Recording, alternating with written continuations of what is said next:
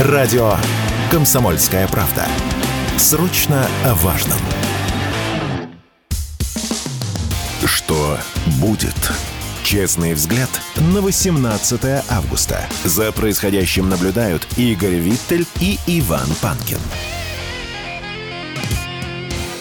Мы продолжаем наш эфир. Иван Панкин и Игорь Виттель с вами по-прежнему. Я напоминаю, что прямые видеотрансляции идут в Рутюбе. Там есть у нас канал, который называется «Радио Комсомольская правда». Подписывайтесь, пожалуйста, нажимайте на ракету, пишите в чате.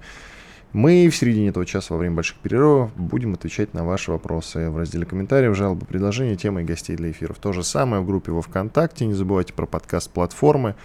Самую лучшую посоветую. Это агрегатор подкаст.ру называется. И наши телеграм-каналы мой, Панкин, моего коллеги Виттель Реальность. Так к нам присоединяется Андрей Афанасьев, ведущий телеканала «Спас», военный корреспондент. Андрей, приветствую.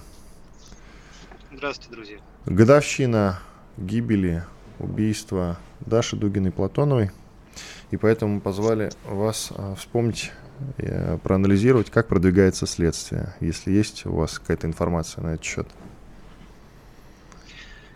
Информации насчет э, следствия у меня на самом деле не так много, потому что, насколько я понимаю, ведется она все-таки в полузакрытом режиме, учитывая, что задействованы специальные службы, специальные службы Украины. Я больше чем уверен, что западные специальные службы, поэтому тут э, говорить нужно, мне кажется, в дни памяти, да, в дни, когда это произошло, не столько о ходе дела, расследования, потому что по большому счету нам ведь понятно, кто и за что, и почему, и как убил Дашу. А, мне кажется, гораздо важнее говорить о том, каким человеком она была, и а, какое наследие, несмотря на достаточно молодой возраст, после себя оставила. Обвиняемый Наталья Вовк, многие помнят, как велось следствие, сразу же практически вычислили, что эта женщина несколько лет э, жила, тут несколько лет, какое-то количество времени жила в одном доме вместе с Дашей, следила за ней. И еще есть один обвиняемый подозреваемый, Богдан Цыганенко. Ну, главное, вот эта самая Наталья Вовк сразу же практически покинула страну, как мы знаем, оказалась где-то в Прибалтике, потом э, говорили, что она уже на Украине. Она, судя по всему, сотрудник СБУ. Это по косвенным признакам из того, что мы знаем. А, как вы считаете, вот почему мы до сих пор не нашли ее где-нибудь там в Европе, где она пропадает, и не ликвидировали? А? Почему у нас СМЕРШ-то до сих пор нет? Вот такой простой, но популярный вопрос, скажем так. Ну, потому что за последние 30 лет у нас повынимали почти все зубы спасти мы стали гораздо мягче, иногда нерешительней, а иногда даже не знаю почему еще. Мне сложно сказать, э, я не обладаю закрытой информацией, обладал бы, все равно бы не сказал. Вот. Но я думаю, что все-таки за 30 лет произошли у нас серьезные изменения, и нам нужно очень серьезно изменить, преобразовать страну, учитывая, что мы уже полтора года живем в абсолютно новом состоянии и нам а, объявила войну не вся, но значительная влиятельная часть мира. И нам придется теперь долгое время жить в нормальном для России состоянии противоборства со значительной частью мировых держав. Подождите, э, вы говорите, что нам выпали зубы за 30 лет, но мы, по-моему, их в прошлом году показали. Почему же нам всему остальному это не соответствует тому, что мы показали 24 э, февраля и продолжаем показывать? А ведь мы подаем, ну не мы, а те, кто не устроил вот это возмездие, плохой пример э, для нас всех, потому что а, те люди, которые активно занимаются пропагандистской деятельностью, работают на благо СВО, в медиа и в, вообще работают, а, чувствуют, что они постоянно находятся под прицелом. Ведь если никого не наказали, не устроили показательную внесудебную расправу, а в этом в истории нашего государства, в истории нашего государства уже было неоднократно. Ведь вы же помните, что, в общем, совсем недавно, там, лет 10 назад, чуть 15, мы отлично доставали в некоторых арабских странах э, наших э, бывших э, врагов по чеченским войнам. Что сейчас-то мешает? Ну, я думаю, что, возможно, э, не все в руководстве наших силовых органов считают, что э, это преступление соизмеримо с тем, что делали э, чеченские террористы. Мне сложно сказать, потому что для меня это личная история, для меня Даша близкая подруга, которую я много лет знал. Вот, э, поэтому я, конечно, выступаю за то, чтобы э, все виновные были а, наказаны и как можно скорее. Вот, и не обязательно для этого идти официальным, так сказать, документальным путем.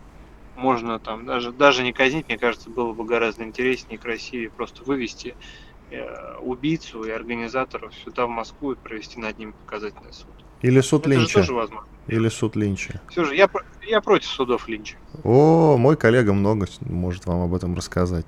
На самом деле, знаете, в чем еще проблема? Что у нас до сих пор э, совершенно открыты границы, можно приехать, уехать, и делают это все, кто не попадя. Вот эта самая Наталья Вовк, обвиняемая как раз в убийстве Даши Дугиной, совершенно спокойно покинула территорию страны.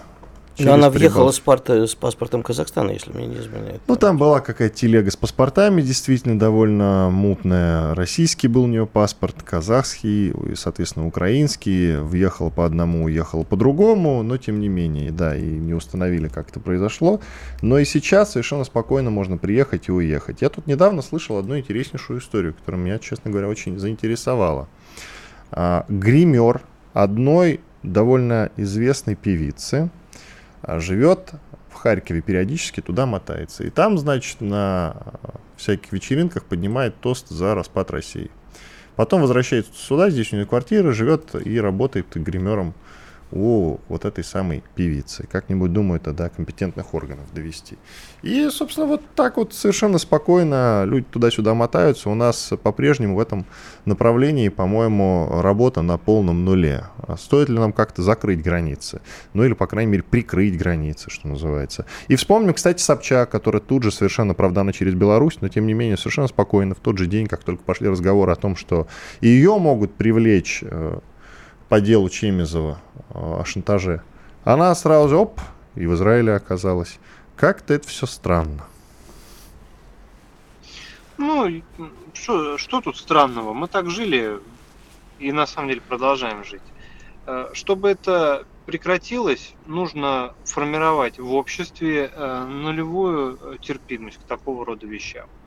То есть А это что значит? сделали, А что это значит, нулевая А я вам терпимость? скажу, что вы, вы, вы правильно, вы правильно поступили, говоря о том, что нужно что-то сделать с этим гримером, который имеет э, наглость э, выступать так в Харькове, а деньги зарабатывать здесь, в Москве. Есть большое количество средств, опять же, не обязательно суд Линча. Вот. Есть э, легальные методы, есть методы публичные. Просто призвать к ответу, написать о нем, об этом человеке пост в Телеграме, да, и его, чтобы коллеги тоже распространили, написали об этом, чтобы несколько журналистов и сами журналисты просто позвонили бы э, этому гримеру, попросили бы комментарий. Действительно ли это так? Считаете ли вы, что это так? Поверьте мне, э, такого рода вещи, они имеют очень серьезное э, влияние на психологию человека. А другие гримеры, других певцов, которые, э, возможно, ведут себя или имеют предрасположенность вести себя подобным образом, они задумаются в следующий раз, э, стоит ли так делать или нет, и хотят ли они такого рода себе проблемы. А вот если мы будем проходить мимо, если мы будем делать вид, что ничего не происходит, так оно и должно быть, то все это будет только цвести и пахнуть. А мы вот за счет каких-то диверсий должны ли поступать как Украина и ликвидировать как каких-нибудь особо русофобски настроенных, ну не украинцев, а вообще вот э, жителей этой замечательной страны. Да возьмем даже бывших россиян, э, иноагента Илью Пономарева, который периодически берет ответственность за какие-то теракты, которые у нас совершаются там на Крымском мосту, например. Вот его ликвидировать. Стоит нам таким заниматься или нет?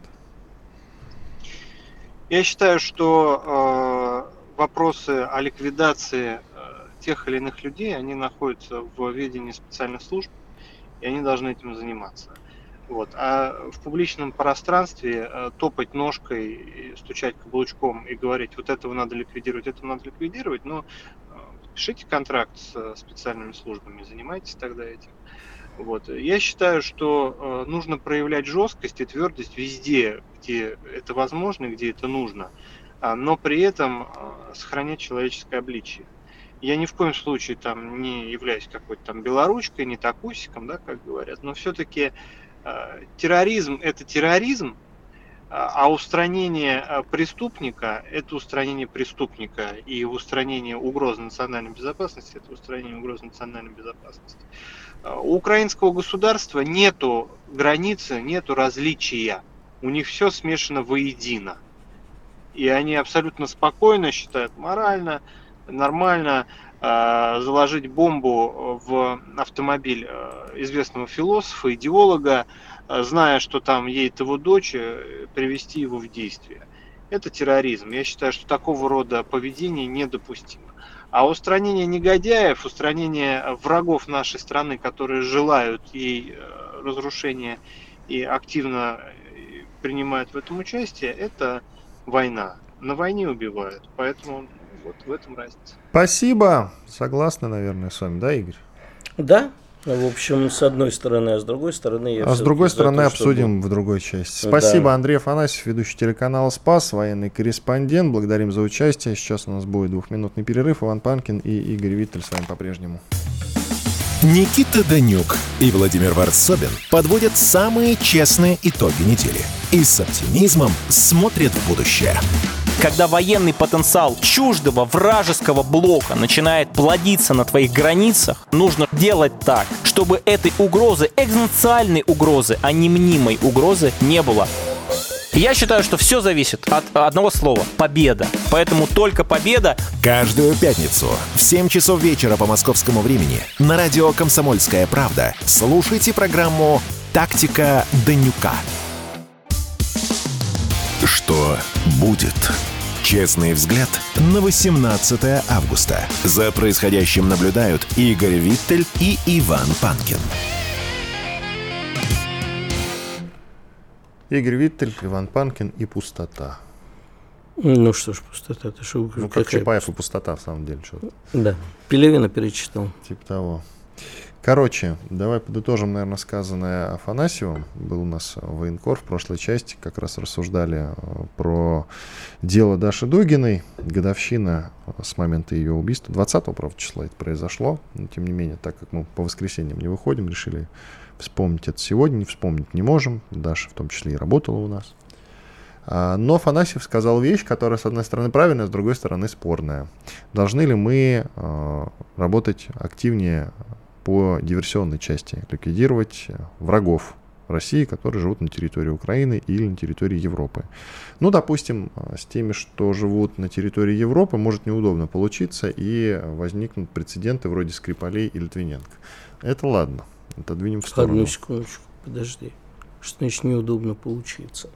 А, израильские спецслужбы ну, Игорь, всю свою жизнь. Игорь, вспомни дело Скрипалей, ну, Вспомнит Литвиненко? Подожди, давай так. А, мы должны совершать диверсию. Знаешь, э, в свое а время... А что ты молчал, когда Афанасьев говорил я, а, про, я это, тебе про, могу... про каблучки? Что ты молчал? Я тебе тогда? объясню, почему я молчал. Ну давай. А, я тепло отношусь к Андрею, для него это личная потеря. И если он считает, что так, э, я считаю себя не вправе вмешиваться в спор с человеком. Каждый переживает свою боль а мы не переживаем ничего. Тут. Переживаем по-другому. И вот сейчас мы выскажем свое мнение, не спорю с Андреем. Так вот, а, знаешь, э, в свое время э, на театре, в театре на Таганке спектакль «Преступление и наказание» начинался с цитаты школьных сочинений. А, и э, главная цитата, которая там звучала, это все было 70-е, 80-е годы, выходил, значит, э, ведущий, Раскольников правильно сделал, что убил старушку, жаль только, что попался. Так вот, а мы э, правильно проводили и проводим диверсионную деятельность. Жаль, что иногда руки кривые и не доделываем, попадаем в объективы и так далее. Хотя я, кстати, не уверен, что кстати, дело... мы официально по поводу Скрипаля-то... Да, я, кстати, не уверен, что дело Скрипалей это вообще наших рук дело или вообще оно было и или так далее. по Литвиненко тоже вообще мутная история. Но Про Литвиненко вообще в силу ряда причин говорить не хочу. Многое личное связано с этой историей. Не хочу. А вообще я считаю, что, безусловно, мы должны проводить диверсионную деятельность. но при этом а, не после того, не только наказывая врагов после того, как они совершили преступление, а мы ее должны проводить на упреждение. То есть э, наши спецслужбы, если знают, вот точно так же, ну как работают израильские спецслужбы, как работают американские спецслужбы, знают где-то, что готовится какое-то преступление, есть террористическая ячейка. И вот в, зачастую случается, что в процессе подготовки там, какого-нибудь очередного теракта шахид, собирающий поезд шахида, неожиданно взрывается. Не потому, что не туда подключил, а очень удачно прилетела туда ракета. Или э, люди, которые внедрены в ячейку, делают подобные вещи, подставляют. У нас, э, я не хочу говорить плохо или хорошо, не знаю. Но мне хотелось бы верить, что у нас очень хорошо доведется агентурная работа. Мы, для нас многое вообще не доходит. Но то, что после а, преступлений, преступ, преступники известны и не наказаны, во мне вызывает э, вот то, что я и сказал это Андрею. Как-то странно получается, потому что потом те, кто а, активно выступают за СВО, э, чувствуют себя все время под прицелом, потому что знают, что могут подложить бомбу, могут под, э, принести подарок. Ну, я вот сейчас, э, мне пришла рассылка там на одно мероприятие зовут, в достаточно известное московское такое место, э, где часто проходят такие вечера, как спокойным татарским было. И говорит, в связи там, с обстоятельствами не приносите, пожалуйста, ни рюкзаки, ни сумки. Но это все, что можно предложить. А где рамки на входе, где охрана, которая именно натренирована на профайлик? На профайлинг? Где? Мне хочется верить. На фронте. Что... Слушай, а, если мы живем в состоянии а, террористической войны, скажем так, против нас, то мы и должны вести себя как во время войны. И э, вот, я не знаю, ты в Израиле бывал? Нет, вот в Израиле я пропустил. Ой, хорошо. Нечего там делать, особенно тебе. Особенно мне, да. Согласен да. полностью. Там, где ты, мне нечего делать. Ну, а я-то там что ли? Ну, вот, короче, в Израиле э, именно вот эти вот истории с заходом через рамки, не дай бог оставленной сумкой, проверкой всех сумок и так далее, бдительностью водителей автобусов, она на высшем уровне, да, безусловно, и при этом там случаются теракты. Всякое может быть, всего прикрыть нельзя. Когда человек э, с ножом э, где-нибудь на остановке наносит удары, это очень тяжело э, предусмотреть, кроме как агентурной работы. Но вот э, в конце концов, там, там, не помню, сейчас уже год назад или два года назад был этот теракт на бульваре Ротшильда, когда чувак просто с автоматом забежал в одно из известных кафе и начал палить. Такое вот тоже как-то странно, как израильская полиция просвистала. А, но я считаю, что мы должны быть готовы ко всему. И личная бдительность. Вот уже говорил один из наших гостей, вышел, проверь под машиной, упал, отжался – или специальным зеркальцем проверь, там что тебе не подложили. Или у подъезда странные люди, как произошло с одним нашим знакомым, в лифте поймали. В общем, надо самому оглядываться по сторонам. Тут интервью с Лукашенко вышло. На самом деле, если вы смотрите интервью с Лукашенко время от времени, то это, наверное, одно из лучших. Взяла его независимая журналистка Диана Панченко, украинская. И, насколько я понимаю, оно вышло вообще без купюр. Абсолютно без купюр. И, среди прочего, вот, Украина может потерять все свои территории, если продолжит вести боевые действия. И тут возникает такая довольно патовая ситуация, потому что э, не продолжить боевые действия Украина как бы не может. И она продолжит. Получается, и наверняка они это понимают. Я, кстати, почти убежден, почти убежден, что они прекрасно осознают, что до победы-то не дойдет ни в коем случае. Остановить Россию тоже не получится. И в конце концов вся эта история закончится не в их пользу. Зачем же тогда они продолжают боевые действия? Зачем? Чтобы остановить Россию на подступах к Киеву попытаться? Не думаю, что у них есть такой план и понимание этого. Ну, просто потому что резервы так или иначе, просто, ну так или иначе, они заканчиваются, они тают. На что ставка, как думаешь? А, я думаю, что... На собственное благополучие, украсть побольше? Да нет, я думаю, что в принципе уже задействована столько. Короче, ситуация достаточно небольшая, развелась в огромную историю с огромным количеством участников. Ну как сейчас Украина может сказать, ну все, мы перестали воевать? Что и ответят ее американские хозяева? Давай Или без Запад. хозяев, давай без хозяев. А значит, э, если без хозяев, тогда у них действительно они находятся во власти а, собственных... Иллюзий. Давай скажем так, собственных представлений о действительности. То есть они верят, по твоим словам? Они искренне верят, как мне кажется. Это мое мнение, оно не является единственным верным что они находятся в вечном ожидании, что сейчас им дадут все, им помогут, за них впишутся. А плюс э, они получают неадекватную, я имею в виду украинское руководство Зеленского, неадекватную информацию с фронтов, скорее всего, потому что э, зачастую там, ты же понимаешь, сотрудники до Верховного не всегда доносят.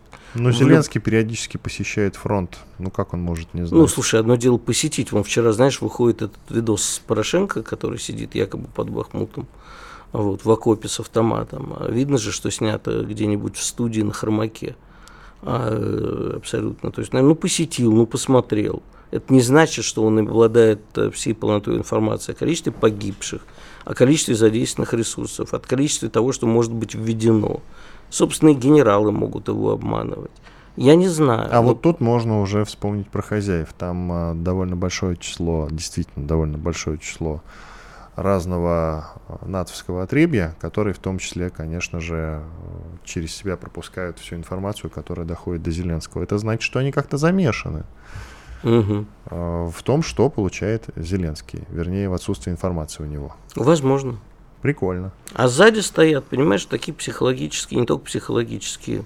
Знаешь, в свое время в Фидо еще была такая фраза «стелс пехота через пи». Такие боевые мальчики. И говорят, ни шагу назад. Видишь, на что ты наткнешься, отступив назад. Нельзя, ему уже никто сейчас не даст закончить войну. Если Зеленский начнет мы полностью тугось, то ему подсунут, э, не знаю, чемоданчик взрывающийся, еще что-нибудь. На него совершат покушение для начала, напомнят ему, кто он такой что он должен делать.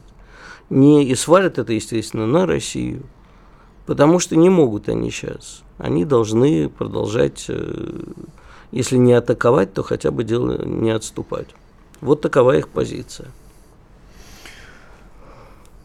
Такова их позиция. Я, Я просто, знаешь, над чем задумался?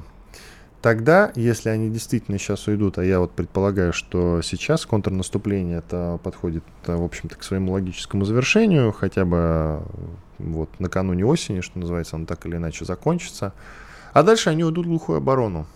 И Но... Ну, нам либо весной действительно эту оборону придется прорывать, наносить какой-то смертоносный удар, либо будет так называемая окопная война, и будем мы сидеть и чего-то ждать. На вот Западном чего. фронте без перемен. Во-во-во, на Западном. Либо надо будет принять уже какое-то военно-политическое, одно без другого невозможно, военно-политическое решение о том, чтобы заканчивать конфликт. И тут все как ты любишь.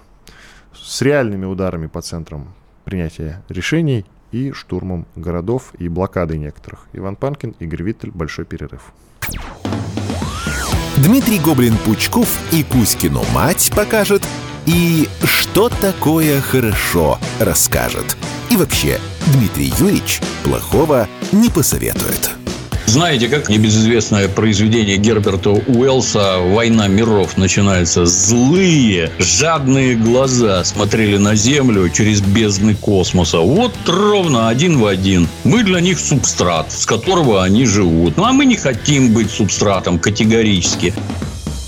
Каждый понедельник в 7 часов вечера по московскому времени слушайте программу Дмитрия Гоблина-Пучкова «Война и мир». Что будет? Честный взгляд на 18 августа. За происходящим наблюдают Игорь Виттель и Иван Панкин. Мы продолжаем. К нам присоединяется Петр Заморцев, экономист и предприниматель, экономический блок. Петр, ну Добрый давайте день. мы уже который день мусолим тему поднятия ставки поведение рубля, но у всех... Плохо он себя ведет, что тут Плохо говорить? он себя ведет, да, не слушается Эльвиру Сахибзадовну. А вот вопрос-то такой, а почему не прозвучало Блин, сейчас я процитирую «Мастера и Маргариту», хотя ненавижу эту книгу. А, фраза ключевая «Граждане, сдавайте валюту». Ну, не граждане, а вообще все. Расскажите, почему? Э, коллеги, вообще вся эта история, она достаточно как бы специфическая и очень понятная. Э, и я думаю, что мы наблюдаем с вами определенный спектакль, который перед нами разворачивается специально для того, чтобы сначала немножко напрячь, потом успокоить публику. Поэтому мы ее так весело обсуждаем. Вообще фундаментальные причины э, того, что происходит, в том, что значит, у нас нарастает бюджетный кризис. Еще в начале года было понятно, что бюджетный кризис – это очень острая проблема. Ее можно решать, по сути, в России четырьмя путями. Вот они буквально все на пальцах одной руки. Уронив это, рубль. Ну, я сейчас до этого дойду. Значит, это проводя денежную эмиссию, и она проводится. Денежная эмиссия проводится, растет и денежная база, и агрегат М2 достаточно весело и бодро. Значит, сокращая затраты, сокращая расходы. И вы знаете, вы, буквально в июле Силана говорит, давайте на 10% фронтально незащищенные статьи, а уже мы знаем, что по госкорпорациям инвестиционные планы резко сократили, где-то даже в два раза примерно. Поэтому, значит, сокращаются расходы. Повышать налоги, но это, скажем так, э, самая, самая социально опасная, на взгляд э, государства тема. И проводить девальвацию, то, что любит делать Центральный банк, во всех непонятных случаях. Поэтому, как говорится, проведение девальвации – это естественный ответ для того, чтобы выровнять баланс. Но, э, как говорится, и э, то, что подняли ставку вслед за этим, тоже естественно. Девальвация создает инфляционные риски, переноса стоимости импортных товаров, которых очень много в структуре э, нашей экономики, на значит, э, на, на общий уровень цен в стране, а это значит инфляция, а инфляция достаточно опасна. Поэтому они тушат ее с помощью повышения ставки, с повышения, повышения значит, обращ... денеж... Э, затруднения денежного обращения, снижения спроса внутри страны и таким образом хотят сбить инфляционное давление. В общем, вот такая вот история. Но, на мой взгляд, это все базируется на неправильной предпосылке. Вот наше правительство всеми силами старается сохранить существующую социально-экономическую модель с двумя экономическими насосами. Это экспорт сырья и зависимые от него государственные расходы. Вот они вот пытаются сохранить всеми силами. И, так, и их все действия, они как бы, ну вот наглядные, они вот, вот, вот их видно э, руками. Все, что там кричат, шумят, встретились, порешали, там, значит, что-то сделать, что-то не то, пятое, десятое, случайно случилось. Нет, нет. Все это очевидно и прогнозируемо. Других э, вариантов для сохранения существующей модели просто нет. Поэтому как бы они и проводят ту политику, которую проводят. А все, что вот весь сопутствующий арт, весь вот этот вот шум, совещание, там, проведение больших, значит, э, большие слова, там, сдача экспортной выручки или что-то еще, это все, э, коллеги, скорее всего, просто такой, такая красивая, ну, веселая обертка. А на деле проходят достаточно понятные вещи, которые прогнозируют. Тогда задам еще... вопрос, Петр, простите. Да, да. Вы так, кстати, хорошо показывали средний палец, перечисляя эти причины. И, э, Простите. Вот, нет, наоборот, это просто очень выразительно. А мы как раз и хотели показать средний палец. Дулю второму... надо показывать. По-русски показывают дулю. Ну хорошо. А, вопрос следующий. Стоит ли нам продолжать консервировать эту модель? Нам ничего не надо, у нас есть нефть и газ, мы их продадим, а на остальное все купим. А, которые остаются абсолютно нежизнеспособны в ситуации СВО, а, мягко говоря. А, либо нам э, надо искать, какой моделью можно быстро заменить предыдущую. Именно быстро и эффективно. Значит, я, честно говоря, считал, но я всегда немножко впереди паровоза бегу, что эта модель скончается еще в прошлом году. Но то, что у нас еще не скончалось, это достижение нашего правительства. Достижение то, или нас... провал? Но оно скончается рано или поздно. Они ходят по очень тонкому льду и рано или поздно провалятся. Это без сомнения. Конечно, нужно менять э, систему, менять ее на замкнутую, э, на внутренний спрос и внутреннее предложение. Конечно, тут есть абсолютно очевидные действия, которые нужно сделать. Это повысить рентабельность промышленности максимально, вот как вот искусственно можно это сделать, чтобы в промышленность потекли люди и Э, технологии, инвестиции и все остальное. Это вымещать из непроизводящих секторов значит, э, населения, потому что резкий дефицит кадров – нужно создавать бизнес-модели, где не нужно столько продавцов, там, юристов, экономистов и, и людей, охранников. Которые, да, ничего не производят, а, значит, и, а быстро их пере ориентировать на, на производящий сектор. Это уходить, например, от э, патентной системы в, э, в технологиях, например, на абонентную систему в технологиях, когда каждый хозяйствующий субъект платит какую-то долю своего оборота и получает доступ ко всем техни- техническим наработкам, которые есть в стране, например. А откуда они появятся, и, так, когда, и так далее. когда кадры у нас, э, понимаете, мы не, все эти годы очень любили всякие стартапчики и прочее, а вот такие серьезные технологии у нас э, зачастую, ну как, нету кадров, нету структуры, нету денег, нету еще чего-то. Как мы можем быстро заменить систему? То, что вы говорите, абсолютно правильно, подпишусь под каждым словом. Вопрос, как быстро перейти на это. Это должно же пройти то, ну, минимум одно поколение, э, а лучше два после того, как мы все поменяем. Да нет, зачем? Это, в этом нет никакой нужды. Дело в том, что экономика, это, скажем так, она действует по, по, по, по тем институтам, которые созданы, и нужно потихонечку менять институты. Вот, собственно, и все. Вот вы знаете, например, что у нас значит, доля расходов на неокр всего один с небольшим процентов. Это а в Штатах мало. и в Японии? Да, ну, в несколько раз больше, там, где-то совсем в разы, где-то на, на, на десятки процентов. Соответственно, ну, то есть у них, предположим, 2-3% ВВП, а ВВП побольше. ВВП это побольше. Соответственно, э, если, например, перейти на абонентную систему, не, патентную, то можно собирать куда больше, чем 1% ВВП, и люди это практически даже не почувствуют. А если при этом распространять технологии, даже те, которые доступны, значит, среди промышленности, то для промышленности это будет практически бесплатно, очень высокорентабельная история, поскольку риски и так высоки при внедрении новых технологий. А тут еще как бы и часть затрат как бы сняли и э, повысили заинтересованность. А, как говорится, если мы повышаем долю значит, затрат на технологии, то есть возможность финансировать самым разным образом.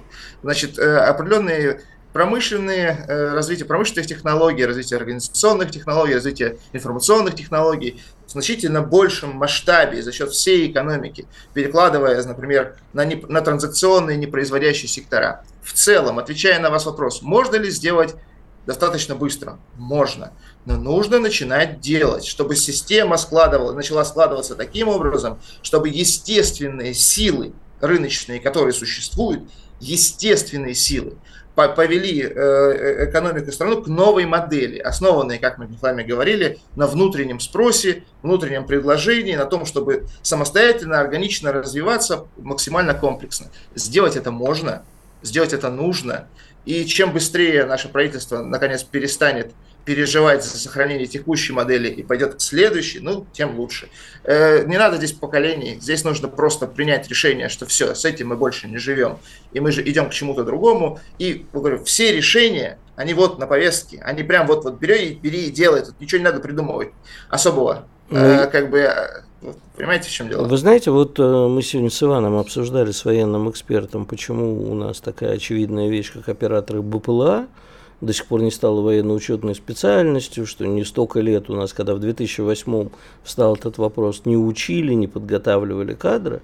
А, Иван вспомнил, как наш коллега Сергей Тавкач, который у нас часто бывает в эфире и говорит про беспилотники, что когда он подходил к военным с этой идеей, говорит, ну что, ты фантастики насмотрелся. Точно так же и наше правительство – когда им предлагаешь такие здравые идеи, как предлагаете вы, или даже просто мобилизационную экономику они смотрят на вас как на идиота. Ну вот я просто много раз на себе чувствовал этот взгляд, когда начинаешь с ними разговаривать, ну подождите, ну вот есть очевидное решение, почему же не? Потому что вот это вот, а, у нас сейчас слово либерал стало ругательным, хотя ничего плохого в нем нету, но вот это вот именно либеральная повесточка в экономике – она не изменилась э, с начала перестройки даже. У нас все есть, нефть и газ, это нам ничего больше не нужно. Все остальное, мы их продадим, остальное купим. И вот этот корабль, сколько за это время поменялось властей, направлений, но корабль по-прежнему идет только в этом направлении. Как это решить? Вы знаете, сложно сказать, как это решить. На это нужна, конечно, политическая воля и несколько другой взгляд. Но я полагаю, вот лично моя точка зрения, что самая ближайшая развязка вот она грядет. Рано или поздно, под ударами э, обстоятельств, вот, специальной военной операции, других обстоятельств, соответственно, вы, выталкивание нас из э, мирового разделения труда, эта система падет.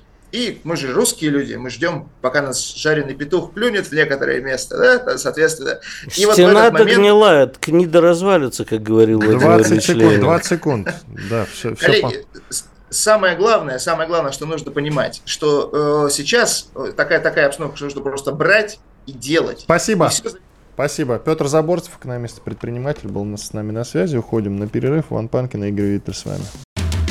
Все программы «Радио Комсомольская правда» вы можете найти на Яндекс Музыке. Ищите раздел вашей любимой передачи и подписывайтесь, чтобы не пропустить новый выпуск. Радио КП на Яндекс Музыке. Это удобно, просто и всегда интересно. Что будет? Честный взгляд на 18 августа. За происходящим наблюдают Игорь Виттель и Иван Панкин. Финальный выход на сегодня и на этой неделе. Иван Панкин, Игорь Виттель. Вашингтон Пост дала, как его называют сейчас в лучших телеграм-домах, мрачный прогноз, что не дойдут ВСУ в этом 2023 году до ворот Крыма. И даже до Мелитополя не дойдут. Оказалось, что, как пишет Вашингтон-Пост, авторитетная американская газета, русские жестоки в обороне. И зимой у ВСУ может быть большое количество неудач. Более того, русские способны воевать зимой в морозы, потому что у них это зашито в исторический код. Но тут, кстати, Вашингтон-Пост немножечко ошибается потому что у украинцев это тоже зашито в исторический код. Да, я тоже удивился. А что такое жестокий в обороне? А вот сам думай, что это значит. Ну, жестокий в обороне. Это когда... А мы должны быть мягкими, гостеприимными. Ты знаешь, э, ты знаешь, есть такой э, вид боевых искусств на Востоке, где основа ну вот основа этого военного искусства, в основе зашит следующий прием. При обороне тут же атакуй. Вот, действительно, когда там, вот, ну, ты знаешь, как они это красиво делают, вот так вот, да, все. Вот, и ты там, бац, отбил сразу нанес ответный. Понимаешь, вот такая вот тактика. Ну, видимо, что-то подобное делаем мы в обороне, поэтому мы жестоки. Злодеи. Не говори. Так, ну давайте годовщину вспомним. Годовщины повспоминаем. Ну, а вот хорошая годовщина. 68 год. Руководство стран Варшавского договора одобрило ввод войск в Чехословакию. А, почему-то, ну, либералы, которых ты не хочешь называть э, плохим словом почему-то. Либералы бы тебе сейчас сказали, какие мы подлецы, да и Венгрию бы нам тоже вспомнили. 56-й год? Да. Разные две вещи. Да, разные вещи, для них одно, кстати. Говоря. Нет. Да. Для... Позвал бы ты сюда и на агента Виндикта, он бы тебе много интересного рассказал, что все это отдано, все это отдано. Уверяю тебя. Ты знаешь, после того, как я вчера или позавчера послушал этого иноагента Долина, который сказал... Про 50 мгновений весны. Да, там прекрасное было... Какие 50? 17, блин. 17. 50 а... оттенков серого, Вань. Да, 50 В этот 50 момент оттенков... оговорочка по Фрейду. Это, знаешь, оговорочка была у Арестовича накануне, она распространилась Про по российское лучшим... командование, да? Распространилась по лучшим телеграм-домам, да, где Арестович, значит, это бывший советник офиса президента Украины, заявил так, значит, с умным видом. А вот как тут будет действовать наше российское командование, и тут-то его все и подловили. Да, Штирлиц действительно еще никогда не был так близок к провалу. Да, но на самом деле между 17 оттенками серого и 17, 50 оттенками серого и 17 мгновений весны. И 17 оттенками серого да. и 50 есть. Есть общие, там и там любят черные мундиры, но только в 50 оттенках они кожаные. Но вернемся к этому, к чему я это говорю. И вот он говорит, вот как разбирают, э, я говорю, те же не свои мысли высказываю, вот настоящие профессионалы из дилетант-медиа э, разбирают. Тут у меня началась истерика, но я все-таки мужественно... Есть такой журнал «Дилетант». Да, я как раз издаваемый, в общем-то, при участии иноагента Венедиктова. И я пошел туда, думаю, ну ладно. И тут, значит, я читаю заявление о том, что Шелленберг не мог расстрелять своих адъютантов, так только в НКВД поступали. А, так, короче, это все-таки разные вещи. 56 год и 68 56 это, в общем, достаточно фашистское восстание в Венгрии. А 68 год, я, в общем, э, считаю, что, наверное, с нашей стороны было ошибкой давить социализм с человеческим лицом. Вот это была наша ошибка. А 56-й правильно уничтожили, и надо было уничтожать еще больше. Да, как надо было действовать? В 56-м? Нет, нет, в 68-м. Не, не, не вводить войска э, Варшавского пакта в Прагу. Мы там в другом ошибку совершили. Дело не в введении войск. Дело в том, что там активно уже, э, и мы это профукали, как, в общем-то, часто с нами случается, активно действительно работала работали американские спецслужбы. Это да. Вот, и мы вот этот момент как раз агентурный чуть-чуть продинамили. Уж если мы начали тему Штирлица, то вот где мы были не просто близки к провалу, а провалились, это именно э, в Чехословакии.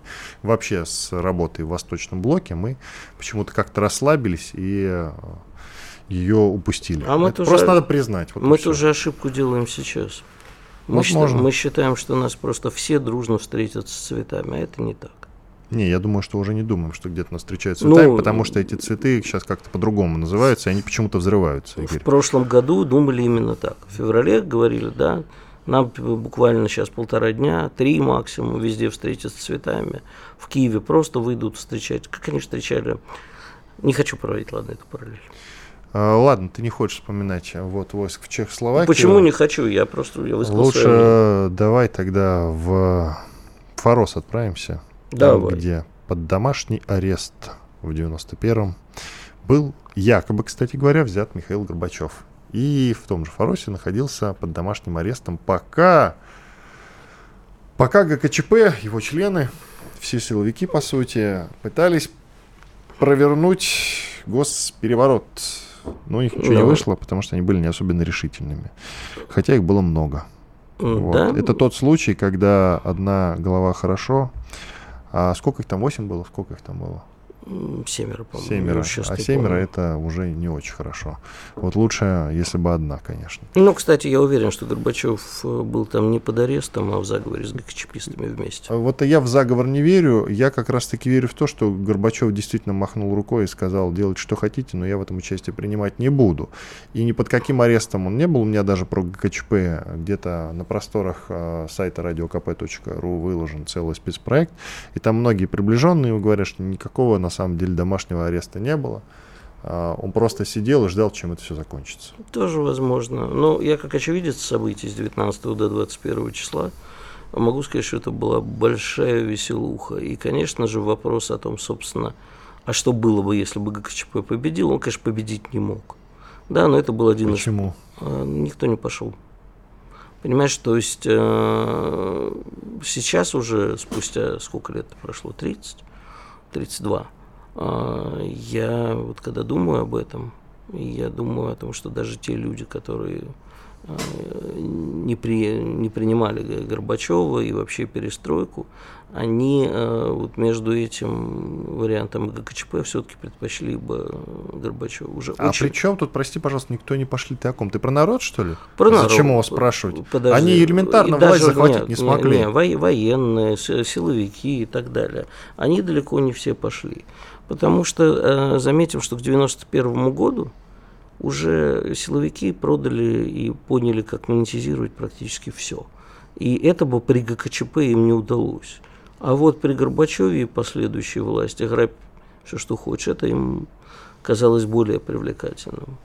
Да, понимаешь, э, они же в 91 году, когда бумаги жгли на Лубянке, когда вот памятник Дзержинскому валили, это было 21 августа, и для меня это стало поворотным. Это стал тот момент, когда я окончательно разорвал совсем а, ну нет, окончательно, конечно, в 99 году про бомбежки с Югославией меня добили, но вот про революции и прочее я забыл в 91-м, когда толпа пошла, повернула вечером 21-го к, на Лубянку валить памятник Феликсу под руководством нашего дорогого с тобой друга и гостя Сергея Борисовича Станкевича.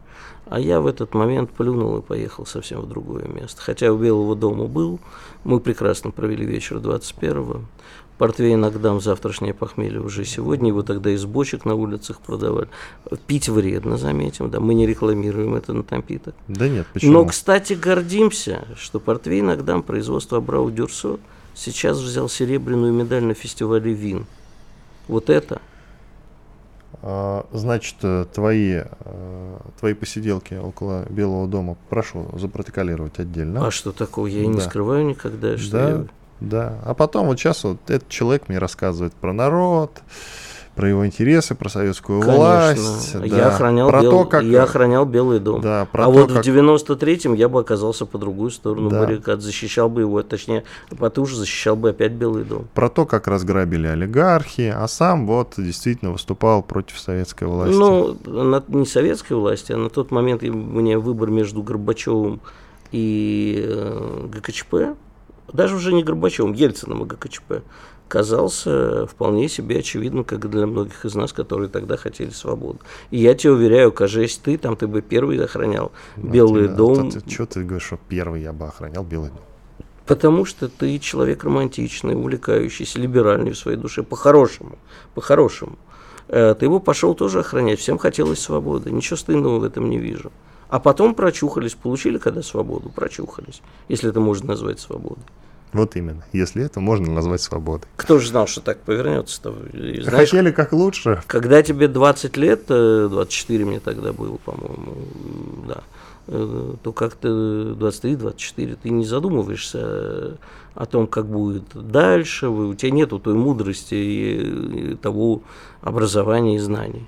Вот так и Успеем еще дефолт-то вспомнить, раз уж пошла такая пьянка у, Мы белого, его еще у Белого дома. мы его еще успеем увидеть. Тьфу на тебя, тьфу на тебя еще раз, на самом деле. Нет, ну, по, по крайней мере, тогда, конечно, разошлось между бюджетом и правительством, и в результате хотелки Ельцина обернулись и неразумная политика. Владимир Николаевич Сунгоркин, глава издательского дома, разумеется, в прошлом, земля ему пухом, нашему бывшему главному, как-то сказал, что американцы нам пообещали энную сумму денег, чтобы спасти от дефолта. И эта сумма не пришла вовремя. Ну, то есть они дали, но она пришла позже. И дефолт случился в том числе из-за этого. Если бы она пришла, то и ее бы пролюбили. Ну, это тоже как вариант, да. Иван Панкин и Игорь Виттель были здесь, остались очень довольны. В понедельник мы вернемся. Друзья, не переживайте, все будет нормально. Не верьте Виттелю, дефолта не будет. Все будет хорошо. Навиолина бдит. Что будет? Честный взгляд на происходящее вокруг.